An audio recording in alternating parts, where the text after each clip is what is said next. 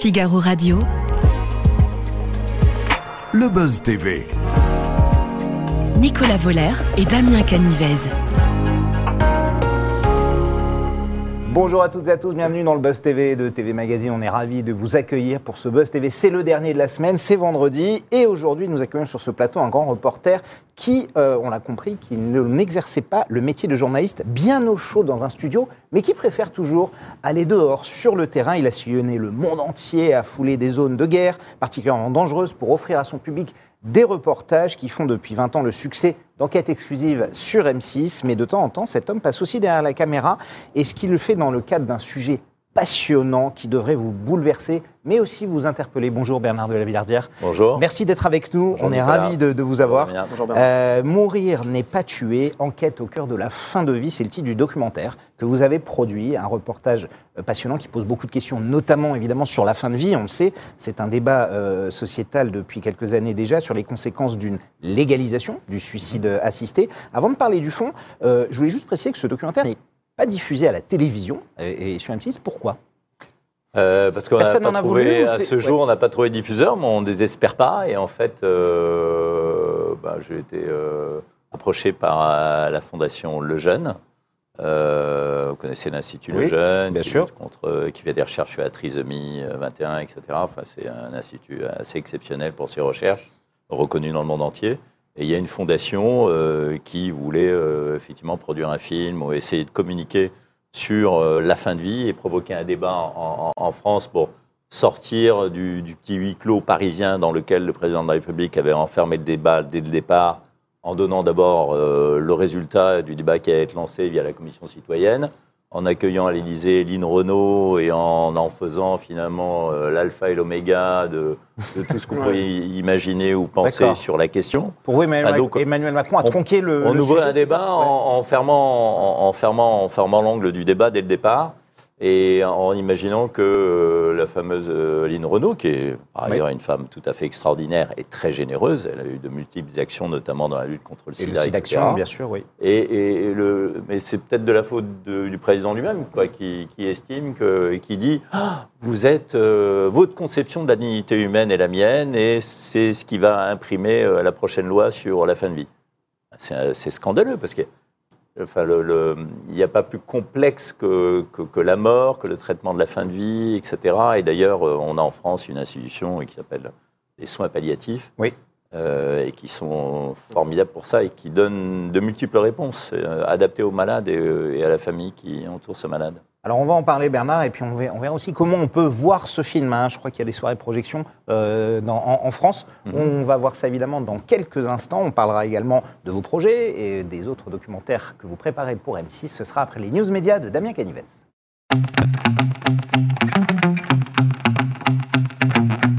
Ça va Damien? Super Nicolas, bonjour Bernard. On, on démarre tout de suite ces infos médias avec Michel Drucker. Oui. Donnez-nous des nouvelles. Il a subi une nouvelle opération. Exactement Nicolas, selon une information du magazine Voici, l'animateur de Vivement Dimanche sur France 3 a subi une nouvelle opération du cœur ce lundi 20 mars dans un hôpital parisien. Le Parisien justement révèle qu'il a passé près de 5 heures au bloc opératoire pour une intervention sur la valve mitrale à cause d'une bactérie qui a été détectée en février dernier à la suite d'un examen médical. Euh, Michel Drucker doit donc temporairement déserter son canapé rouge. Alors est-ce qu'il va revenir avant la fin de saison? C'est la grande question que l'on peut se poser. Le numéro 2 de France Télévisions, Stéphane Sidbon Gomez, a en tout cas déclaré qu'on ne le reverra pas euh, sur la 3 d'ici le mois d'avril. On rappelle que Michel Drucker avait déjà subi une intervention chirurgicale au niveau du cœur, euh, suivie d'ailleurs de complications. C'était en 2020 et à l'époque, il s'était absenté de la télévision pendant 7 mois.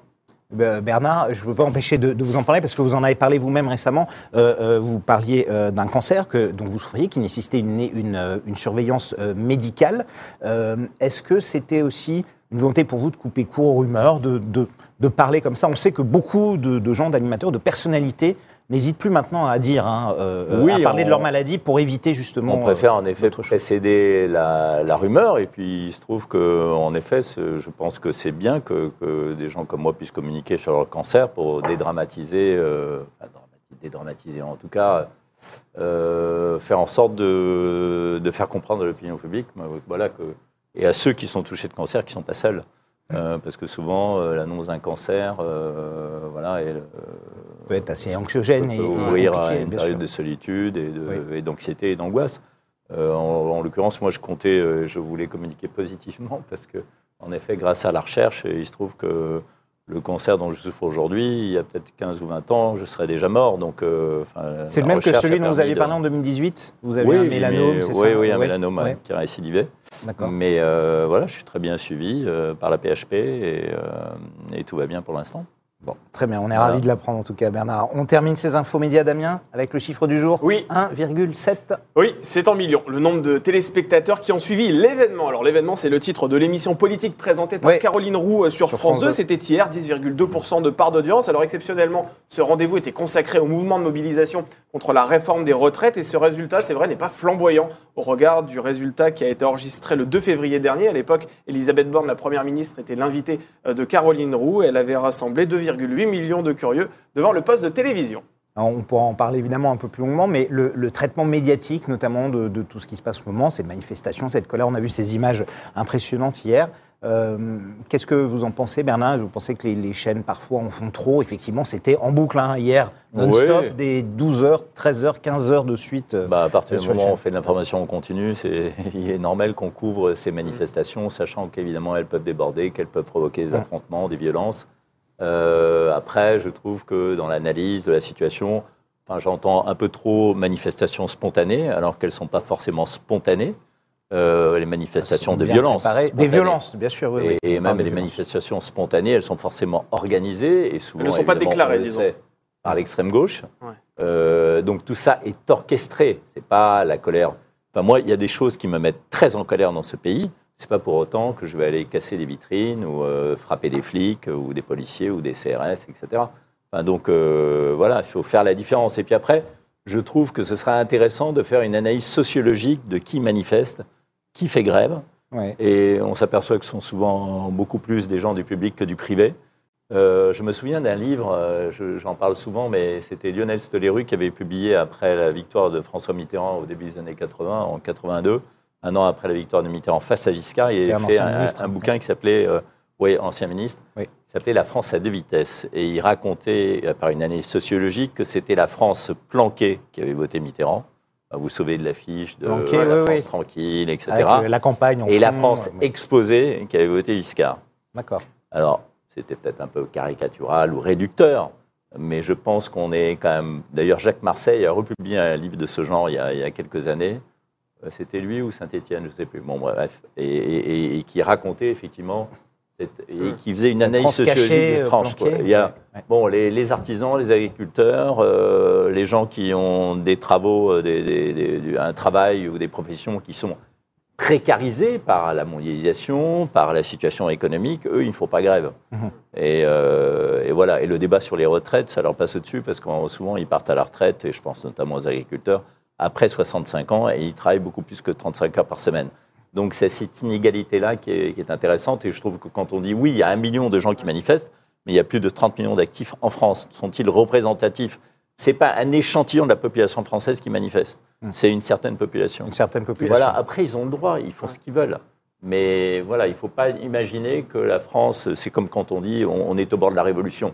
Non, il y a eu 1500 casseurs. Oui, oui. Oui, hier, 1500 Black Blocs dans Euh, Paris. est-ce que, le, à que- Paris, en province ou À Paris, À Paris, 1500 Paris, Black Paris, Blocs à Paris. 500, ouais, Bon, ouais, et Paris, quelques 500. centaines en province, etc. Mais Est-ce que vous pensez que l'État a perdu sont son pas autorité représentatifs de la situation de l'opinion publique française face au régime. face- J'entendais ce matin sur une radio, faut-il euh, modifier la constitution de la cinquième? Bah, Le débat est complètement déplacé. on- enfin, voilà. Non, mais la question posée Damien, c'est est-ce qu'on est encore dans un état de droit, en fait hein, Absolument, grosso c'est vrai. Est-ce que l'État a perdu son autorité quand euh, vous voyez des exactions Oui, dans Paris tous les pas- jours, des ça- commissariats, des préfectures qui se font vandaliser mais ça date pas d'hier. euh, c'est- ça ne date pas d'hier. C'est vrai. Euh, voilà, ça ne date pas d'hier. C'est un long processus de délitement bah, de l'état de droit, de, de- de- de l'état régalien. Euh, voilà, qui ne sait plus se faire respecter, mais parce qu'il n'est pas, il n'est pas, il n'est, il n'est plus respectable par certains côtés, et que effectivement, on a laissé euh, se, se- se- se déliter l'autorité de l'État depuis 30-40 ans. Enfin, c'est pas nouveau. Après, il y a aussi, il y a- a un thème dont on parle peu, c'est l'éducation. Oui. L'éducation, je pense qu'on a aussi lâché sur l'éducation auprès des enfants, parce qu'il est interdit d'interdire, elle fait beaucoup de dégâts. C'est vrai. Euh, voilà, enfin moi j'ai quatre, enfants que Ouais. j'ai élevés, je leur ai mis des barrières euh, contre lesquelles qu'ils ont essayé de, de renverser, de pousser, de contourner. euh, voilà, c'est le jeu. Ouais. Et aujourd'hui, ils ont des personnalités, et ils ont leur euh, ils ont leur libre arbitre et ils ont leurs propres opinions sur un certain nombre de sujets. Mais les barricades n'ont pas je les imagine pas allant, allant, allant casser du flic. Enfin, je... enfin, non, mais tout ça est assez, est assez lamentable. Mais c'est vrai qu'il y a un vrai travail en matière d'éducation pour. on est une société sans principe et sans valeur, où tout se vaut. Où euh, je, je crois que l'esprit de dérision de Canal Plus d'il y a 20 ans a fait beaucoup de dégâts sur toute une Ah, génération. vous croyez Ah oui, parce qu'on ne croit plus en rien en fait. On n'est pas à l'état de la société française. On croit plus en le rien coupable et- n'est pas Canal Plus quand même de l'é- de l'état de la Non, société non, mais, française non, mais actuelle. c'était Canal Plus il y a 20 ans. C'était Oui, oui, oui, euh, voilà, j'ai compris. euh, les, les- les guignols. Hmm. Euh, enfin, bon, y avait, c'était souvent très drôle, mais euh, il y avait, euh, on mettait tout au même niveau. Donc, euh, et je trouve que c'est assez détestable. On mettait au même niveau Roménie, Hitler, Nicolas Sarkozy, euh, George Bush. Enfin, c'est dévastateur. C'est dévastateur. C'était la caricature évidemment. hein. Oui, mais, bien mais c'est l'esprit qui Mais a, cette espèce d'ironie permanente et de dérision permanente où tout se vaut, et enfin, je pense que ça a laissé des traces dans les esprits. Donc plus personne ne s'engage. On parle beaucoup d'engagement en ce moment, c'est un grand thème à la mode. Euh, mais bon, des vrais engagés, il y en a assez peu. Ouais. On casse. Non, c'est pas, c'est pas, c'est pas terrible. Damien, fini pour les C'est news terminé, j'ai aujourd'hui plus de news. Alors on passe à la grande interview du Buzz TV. Nous sommes avec Bernard de la Villardière.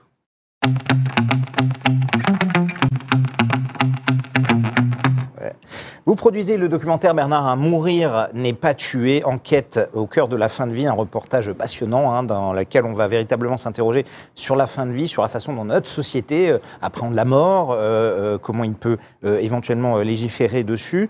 Quel est le, le parti pris que vous avez pris dans ce documentaire Alors, le réalisateur, Jérôme Burin de Rosier, connaît bien la question, puisqu'il avait fait déjà euh, un documentaire produit par Ligne de Front, ma société de production, il y a quelques années pour Zone Interdite, sur, euh, sur la fin de vie. D'ailleurs, il y a des éléments de ce reportage dont on a récupéré les droits, dont on s'est servi pour, pour faire ces films, en un temps record, parce qu'il a été, il a été fait en moins de 3-4 mois.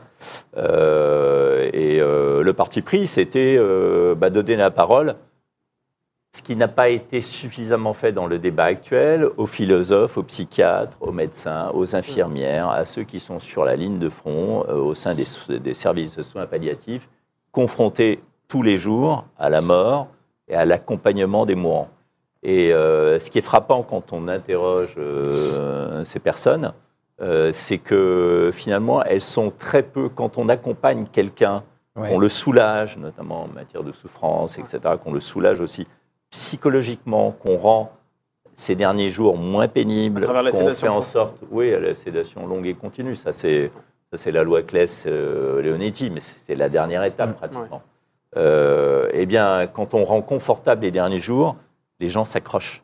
Mm. Et, et c'est, et je dirais que c'est presque une des plus belles étapes de leur vie parce qu'ils ont leur famille autour d'eux, pour ceux qui ont une famille. Et euh, C'est pas un plaidoyer quand même hein, contre l'euthanasie, votre, votre documentaire. hein. non, pas du tout. C'est, on pose la question et Ouais. on dit a. Enfin, c'est, pas un plaidoyer pour les soins palliatifs. Oui, c'est quand même malgré tout euh, une charge contre euh, le, le projet d'euthanasie. L'euthanasie Ouais. en Belgique, euh, c'est, en, place depuis, euh, je crois, une 15, 15 ou 20 Ouais, ans. ouais, Depuis c'est ça, 2002, ouais. normalement. 2002, ouais. C'est ça. 20 ans. 2002, ouais. Et, et c'est, et on voit les dérives. Euh, récemment, il y a une jeune fille de 23 ans qui a été victime des attentats de 2016 à Bruxelles, qui a décidé de mourir, qui s'est fait donner à mort, qui a choisi l'euthanasie, parce qu'elle ne s'est pas remise du traumatisme psychologique de ces attentats. On peut comprendre sa souffrance, mais ce qui est terrible, c'est que moi, je crains qu'on arrive demain à une C'est lié à une souffrance psychologique, pas physique. Euh, Oui, c'était une souffrance psychologique. ouais. Euh, bon, bah, manifestement, la, la médecine a été en échec face à Ouais. cette souffrance. Et je crains que demain, finalement, toutes ces maladies psychologiques, et d'ailleurs c'est le cas en Belgique, hein, quand on, a, on est un dépressif profond, on peut recourir à l'euthanasie. Ouais, ouais. Mais quand on est dépressif, est-ce qu'on a son libre arbitre? Est-ce qu'on a la pleine possession de, de son jugement Et justement, c'est la question qu'on allait vous poser parce que euh, les défenseurs de l'euthanasie disent qu'après tout, on est libre de faire ce qu'on veut de notre corps. Est-ce que vous entendez cet argument? Non, je ne crois pas, parce que, parce que le- la- la- le- le- regardez, euh, le- le- notre société n'autorise pas ou ne légalise pas le suicide. on peut se suicider. On légalise pas le suicide. Euh, voilà, donc on, on Disons qu'on n'offre pas la possibilité aux gens de se suicider assez On- facilement. oui. On, on est en fait dans une dérive aujourd'hui depuis très longtemps sur ces sujets où euh, finalement pour satisfaire des exceptions ou des cas exceptionnels, on légalise des cas exceptionnels et on compromet la règle, euh, la règle de droit général qui s'applique à tout le monde. Hum. Et donc c'est une porte ouverte aux, aux dérives.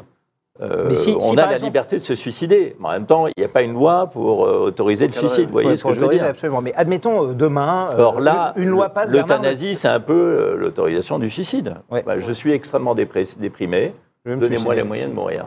De- de- Et- de- demain, le gouvernement adopte euh, la loi et autorise euh, euh, légalement l'euthanasie en France. Quelles en seraient pour vous les, les conséquences? Euh, ça, ça pourrait entraîner quel genre de, de dérive, justement? Bah, les- bah, le, dont vous parlez, par exemple, un- donner- un, mal-être simplement qui donner, pourrait... donner tout le pouvoir aux médecins. Ouais. On est dans, une, dans un cadre, dans une situation où, en grande difficulté économique, une dette, la dette de la sécurité sociale notamment. Est-ce que finalement, autour euh, de quelqu'un qui est en fin de vie, on ne va pas euh, l'inciter à, à accélérer cette fin de vie pour des raisons purement économiques ouais, Et les médecins Enfin, on sont connaît, on connaît hein. le poids des systèmes, on connaît le poids de, voilà, de, de- du collectif. Et les médecins souvent. sont très opposés à l'euthanasie, parce que ce n'est pas une pratique médicale. Le serment d'Hippocrate impose de soigner le malade jusqu'au dernier Absolument. souffle, de l'accompagner euh, jusqu'à la mort. Or, euh, l'euthanasie, euh, c'est pousser quelqu'un dans le couloir de la mort. C'est pas un acte médical. C'est ce qui est mon- démontré Ouais. euh, très parfaitement d'ailleurs dans Et on, aura, et on aura du mal, je pense, à trouver des médecins qui soient candidats pour aider quelqu'un à mourir dans ces conditions. Et que ce serait Et, et difficile. c'est ce qui se passe dans les soins palliatifs. Tous ceux qui sont confrontés à la mort au quotidien disent les demandes d'euthanasie sont extrêmement rares. Mm. Extrêmement rares. Et que- aujourd'hui, la loi Claes et Leonetti, avec Mm. la sédation Oui. profonde et continue, permet. C'est pas de l'euthanasie, mais euh, enfin moi, je- je- permet j'ai eu le cas autour de moi de voilà. euh, ah, euh, voilà, mon mari, mon père euh, souffre. euh, Est-ce que vous pouvez euh, euh, donner, euh, accélérer les doses de morphine? Oui, mais vous savez, ça risque d'arrêter le cœur. Oui, mais il a demandé, il n'a pas demandé à souffrir. Vous avez Enfin, été il- personnellement confronté à ce cas de figure? Oui, oui, oui, oui, oui. Dans votre entourage proche, c'est Ouais. c'est pour ça que ça vous tient à cœur, ce, ce sujet, Bernard? Que ça mais, vous a non, mais comme tout, à non, mais produire comme ce tout le monde, on a tous été confrontés euh, malheureusement à des drames, à des tragédies et, et donc à des choix de ce genre, oui, c'est clair. Euh, je me souviens aussi, euh, enfin bon, bref. Non, mais je ne veux pas évoquer mon cas personnel ou des, parce que vous savez, la violence des réseaux sociaux fait que voilà. Ouais. Vous avez On pas est envie de d'exposer votre sa vie vie à des critiques ouais. Euh, euh, Est-ce que vous avez l'impression que euh, la société actuelle, telle qu'elle est, euh, aide les gens, notamment les gens en grande souffrance physique, à, à bien finir leur fin de vie Ou est-ce Bah, que c'est difficile En France, on sait qu'un professionnel de santé avait dit qu'en 10 ans de, métu- de médecine, Damien, Ouais. c'est ça, il y a seulement 10 heures consacrées aux soins palliatifs de, de- de fin de vie. J'ai l'impression Ouais. que c'est tabou un peu. Hein, le, Oui, oui, c'est vrai. Non, mais c'est pour des considérations aussi économiques. Et Ouais. euh, voilà, donc euh, les soins palliatifs, oui, ouvrir des, des services de soins palliatifs, c'est cher, c'est compliqué, c'est euh, et on est, on est totalement, totalement sous-équipé en France. Et je pense que s'il y avait une offre de soins palliatifs et qu'il y avait une communication autour des soins palliatifs beaucoup plus grande, eh ben, ces problèmes-là n'existeraient pas. Alors, Enfin, les- ce problème-là ne se poserait pas. sur le terrain, euh, les téléspectateurs s'en rendent compte, vous ne craignez pas grand-chose, mais est-ce que la mort vous fait peur, vous, Bernard de la Villardière? Non, le deuil me fait peur. euh, C'est le deuil qui vous fait peur. Mais euh, la mort, non. La mort, parce qu'aujourd'hui, justement, grâce à- au progrès de la médecine, on est, on est soulagé de ces souffrances, en tout cas de ces souffrances physiques. Donc euh, la mort, je l'ai apprivoisée. Elle me faisait très peur quand j'étais enfant. Je- la représentation de la mort et la représentation catholique de la mort. Je me suis réconcilié avec la mort dans un premier voyage en Inde. J'avais une grand-mère bouddhiste. Et, et donc je me souviens de ces... euh, J'étais à Bénarès, de ces gâtes Ouais. et de ces bûchers dans lesquels on brûlait les, les- les morts. Les morts, oui. Et, et cette, cette manière... Enfin bon, euh, j'avais j'avais envie de faire d'ailleurs euh, un, un film un jour sur C'est la une autre manière appréhension dont... de la mort en Inde, c'est pas C'est- du tout la même culture que Oui, bien en sûr. France, évidemment. Euh, mais la manière dont on appréhende la mort et dont on a chassé l'image de la mort euh, dans notre pays. Euh, je ne sais pas si ça vous a frappé, mais c'est vrai qu'il y a encore 15 ou 20 ans, quand on était dans Paris, quand il y avait un convoi funéraire, euh, un corbillard, on savait que c'était un corbillard. Ouais. Aujourd'hui, on a effacé toute trace du corbillard. Vous avez, Ouais. Je suis en moto, de temps en temps, je me retrouve devant euh, Ouais. Un camion euh, Mercedes, vitre fumée, etc. et je me demande, euh, est-ce que Oui, c'est un, que transport de cercueil ou pas Mm. et, Mais parce que parce qu'on estime que oui, ça fait, il faut chasser l'image de la mort. Euh, je- parce qu'on, oui, voilà, on, craint de faire peur. Ouais. Et, et- et c'est dommage.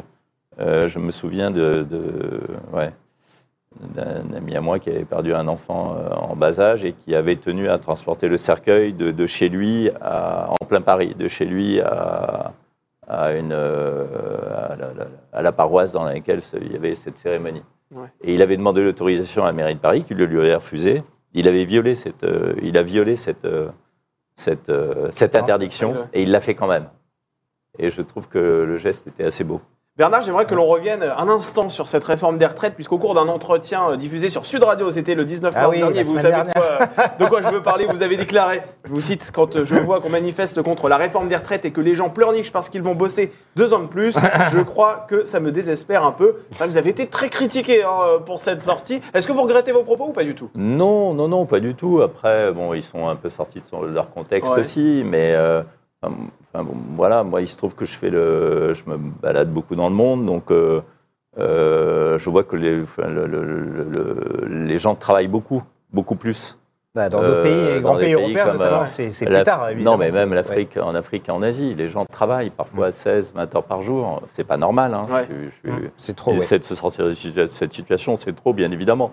Mais euh, voilà, enfin, toute ma vie, je me suis engagé dans des associations humanitaires pour essayer de d'aider les pays les plus les en voie de développement et sortir les, les- les populations de, de cette misère.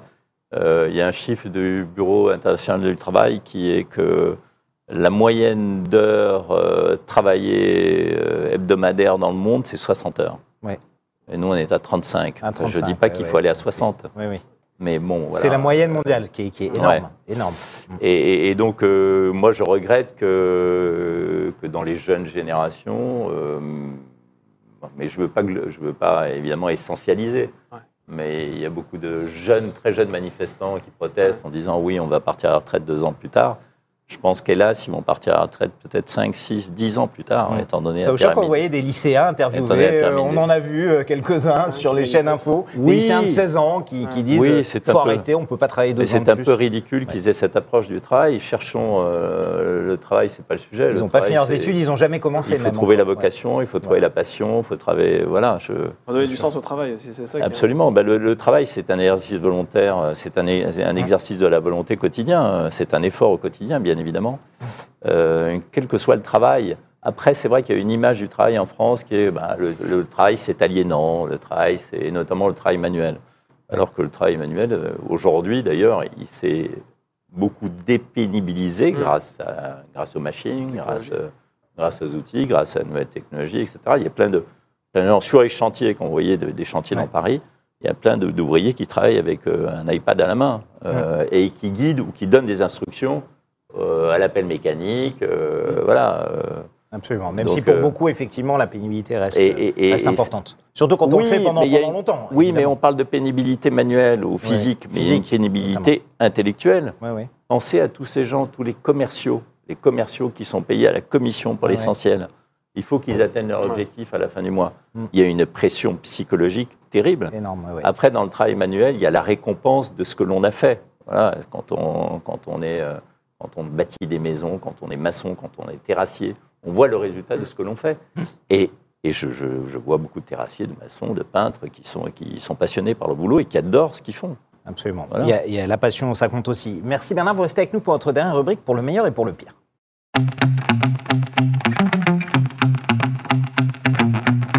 C'est le nom de notre dernière rubrique. On fait un petit tour, un petit bilan euh, comme ça de la carrière. Si je vous demande aujourd'hui, à ce jour, le plus grand souvenir de votre carrière de, de journaliste, est-ce qu'il y en a un comme ça qui, qui, qui est au-dessus au-dessus de- des autres, dont vous vous souvenez spontanément?